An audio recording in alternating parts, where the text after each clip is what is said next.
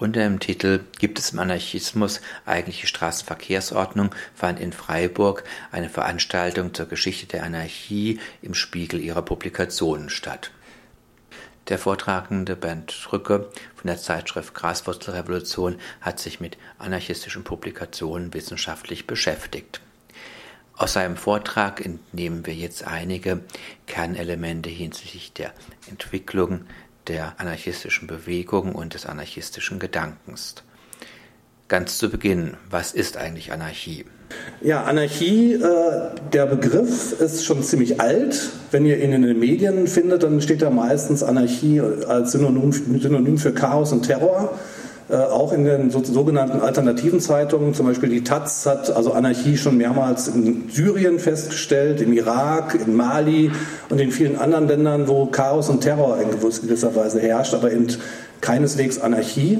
Der Höhepunkt war vor einigen Wochen, da hat die Taz also auf der Titelseite einen Wissenschaftler zitiert mit äh, das herausragende Zitat, wo er dann tatsächlich behauptet hat, ja, Adolf Hitler war kein Nationalist, und, äh, son, son, und kein Staatsmann, sondern ein Anarchist. Das stand also ganz fett als fettes Zitat auf der Titelseite der Tageszeitung, die einmal als alternative Zeitung angefangen ist und auch teilweise in den Anfang, Anfangsjahren durchaus äh, Sympathien für den Anarchismus gezeigt hat. Aber das ist halt auch leider schon vorbei, muss man leider sagen.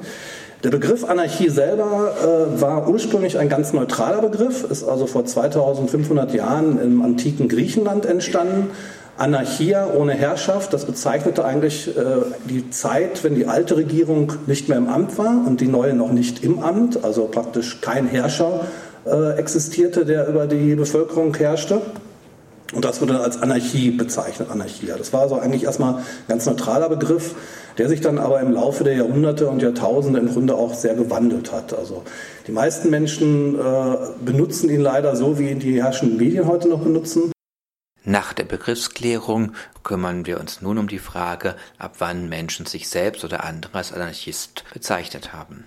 Der Begriff Anarchist ist eigentlich entstanden in der französischen Revolutionsphase und ursprünglich als reiner Schmähbegriff, also Rechte haben Linke als Anarchisten beschimpft und Linke haben Rechte als Anarchisten beschimpft, was einfach auch damit zusammenhing, dass äh, keiner sich eine Gesellschaft vorstellen konnte, in der es keinen Herrscher gab. Also die haben eigentlich alle die Meinung vertreten, dass natürlich jemand über uns herrschen muss, damit wir gut regiert werden. Der erste Mensch, der sich dann selbst positiv als Anarchist bezeichnet hat, war 1840 Proudhon, ein französischer Frühsozialist, äh, aus heutiger Sicht muss man ganz klar sagen, ein Riesenarschloch, Antisemit und äh, Frauenfeind, also wirklich keiner, auf den man sich als heutiger Anarchist positiv beziehen könnte.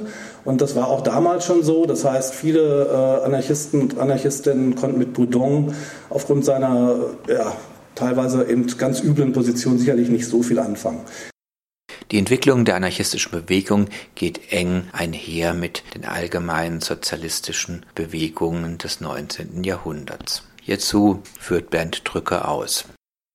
Die, die, Geschichte des Anarchismus selber, kann man sagen, ist dann erst in den 1860er Jahren entstanden, und zwar mit der Spaltung der ersten Internationale also die internationale Arbeiterinnenbewegung, in der unter anderem Karl Marx, Engels und Bakunin sehr aktiv waren. Und diese drei Figuren waren im Grunde auch die Figuren, an denen sich die Internationale gespalten hat. Es gab also auf der einen Seite den Flügel um Marx und Engels, der also vertreten hat, dass wir, dass, um zum Sozialismus zu kommen, um eine kommunistische Gesellschaft letztlich zu schaffen, also eine klassenlose, herrschaftslose Gesellschaft, wäre es notwendig, äh, eine Diktatur des Proletariats äh, zu schaffen, also eine Diktatur, die dann sozusagen über schrittweise zum Sozialismus und dann zum Kommunismus kommt. Das war im Grunde die These von Marx und Engels oder auch des autoritären Sozialismus. Auf der anderen Seite Michael Bakunin, der ganz klar gesagt hat, eine Diktatur führt zu nichts anderem als zu Sklaverei und Ausbeutung und äh, über Diktatur kommen wir nicht zum Sozialismus, kommen wir nicht zum, zum Kommunismus beziehungsweise zur Anarchie sondern das geht nur durch eine, ja, eine wachsende Bewegung von unten und durch eine Umwälzung aller äh, gesellschaftlichen Herrschaftsstrukturen. Ja, wenn man sich die Geschichte anguckt, muss man sagen, Bakunin hatte 1869, als er das so festgestellt hat, eigentlich recht. das, was äh, sich als Realsozialismus entwickelt hat, also sowohl in der Sowjetunion als auch in allen anderen realsozialistischen Staaten, war eben nichts anderes als die Diktatur einer Partei und die Diktatur von Parteibonzen über andere. Also man könnte auch sagen, soziologisch betrachtet, äh, Staatskapitalismus war das letztlich in den sogenannten realsozialistischen Ländern. Aber der Begriff Sozialismus ist natürlich durch gerade diese realsozialistischen Länder dadurch auch im Grunde in gewisser Weise ziemlich diskreditiert worden. Obwohl wir als Anarchisten oder ich mich als Anarchist klar als libertären Sozialist bezeichnen würde oder freiheitlichen Sozialist, ist es natürlich so, dass der Begriff Kommunismus und äh, Sozialismus, dass diese beiden Begriffe natürlich auch gelitten haben unter, dem, äh, ja, unter der Form des sogenannten Realsozialismus beziehungsweise der sozialistischen Diktatur, wie es sie in den sozialistischen Staaten gab.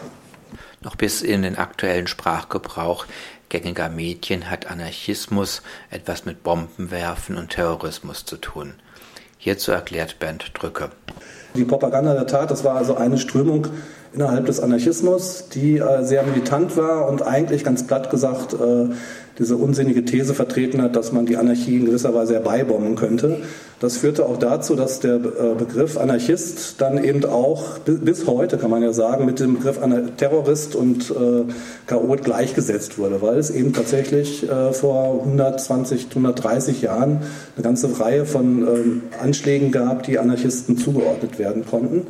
Und es gab halt innerhalb dieser anarchistischen Bewegung einen Teil, ein sehr kleiner Teil, muss man dazu sagen, der der Meinung war, dass man die Anarchie durch Bombenwerfen sozusagen erreichen könnte. Das war so eine ziemliche Dummheit, muss man sagen, aus heutiger Sicht. Und es war damals aber, wie gesagt, auch nur eine kleine Minderheit. Die Mehrzahl der Anarchistinnen organisierten sich jedoch nicht in Bombenwerfclubs, sondern gründeten Gewerkschaften. Die meisten Anarchisten und Anarchistinnen auch im Deutschen Reich waren organisiert in der Gewerkschaftsbewegung. Das waren die sogenannten Lokalisten, die also basisdemokratische Gewerkschaften äh, praktisch vor Ort überall gegründet haben und äh, am linken Flügel der Sozialdemokratie ursprünglich beheimatet waren, aber dann von den Sozialdemokraten als Linksradikale rausgeschmissen wurden und sich dann immer mehr praktisch zum anarchistischen Syndikalismus entwickelt haben. Und diese Lokalisten hatten etwa 10.000 Mitglieder vor dem Ersten Weltkrieg. Das waren also äh, in erster Linie Antimilitaristen auch, die der Meinung waren, dass die Anarchie über den Generalstreik, über direkte Aktionen und also im Grunde über gewaltfreien Widerstand erreicht werden könnte. Man kann sagen, das war also eine relativ kleine, aber doch eine sehr radikale Minderheit innerhalb der Sozialdemokratie oder der sozialistischen Bewegung des äh, ausgehenden 19. und anfangenden 20. Jahrhunderts. Im militaristisch organisierten, preußisch dominierten Deutschen Kaiserreich war der Antimilitarismus der anarchistischen Bewegung stets besonders wichtig. Im Deutschen Reich äh, hatten, haben die, die, die Lokalisten, wie gesagt, immer mehr Zulauf gekriegt und äh, eine der bedeutendsten Publikationen wurde dann der Sozialist. Das war also eine Zeitung, die von äh, Gustav Landauer unter anderem herausgegeben wurde, vom Sozialistischen Bund. Das war so eine lokalistische Zeitung, antimilitaristisch, pazifistisch. Und äh, ihr kennt ja wahrscheinlich das zerbrochene Gewehr das Symbol, was ja heute unter anderem auch noch die Deutsche Friedensgesellschaft oder auch die Graswurzelrevolution verwendet. Dieses Symbol war um die Jahrhundertwende, also vor 120 Jahren, eigentlich ein Erkennungssymbol der anarchistischen Bewegung. Das war also kein pazifistisches Symbol, sondern ein antimilitaristisch-anarchistisches Symbol, was im Grunde auf den Zeitungen und Publikationen der Anarchisten äh, in der Regel prangte. Und äh, man muss auch sagen, dass eben nicht diese, diese Mord, also diese Anschläge der, der Anarchisten oder dieser kleinen Gruppe innerhalb des Anarchismus zur Repression in erster Linie führten, sondern die größte Repression führte natürlich in einem total durchmilitarisierten Deutschen Reich, im Wilhelminischen Reich natürlich äh, vor, vor, allen Dingen die antimilitaristische Agitation, die in diesen Zeitungen betrieben wurde. Die führte dazu, dass die dauernd natürlich auch kriminalisiert wurden und dass auch viele Anarchisten, Lokalisten äh, ja, kriminalisiert und verhaftet wurden. Äh, die antimilitaristische Agitation während des Ersten Weltkriegs, kann man sagen, hat dazu geführt, dass nach dem Ersten Weltkrieg äh, eine, auch in Deutschland plötzlich eine anarchistische Massenbewegung entstanden ist. Also die, Syndika die Lokalisten, von denen ich euch ja eben erzählt hatte, die also vor dem Ersten Weltkrieg etwa 10.000 Mitglieder hatten, hatten dann äh, nach dem Ersten Weltkrieg plötzlich 150.000 bis 200.000 Mitglieder, die FAUD, die haben sich also zusammengetan in der Freien Arbeiterunion Deutschlands und in dieser revolutionären Phase äh, spielten sie natürlich auch eine große Rolle. Also die Anarchosyndikalisten hatten direkt nach dem Ersten Weltkrieg äh, in Deutschland schon Massencharakter. Also heute kann man sagen, äh, das ist auch ein Teil der Geschichte, der überhaupt nicht bekannt ist in den herrschenden Medien oder so oder in der Geschichtsaufarbeitung, sondern damals war das eine sehr relevante äh, Anarchist also Bewegung innerhalb der deutschen Linken, die ja insgesamt die ja damals die größte in Europa war.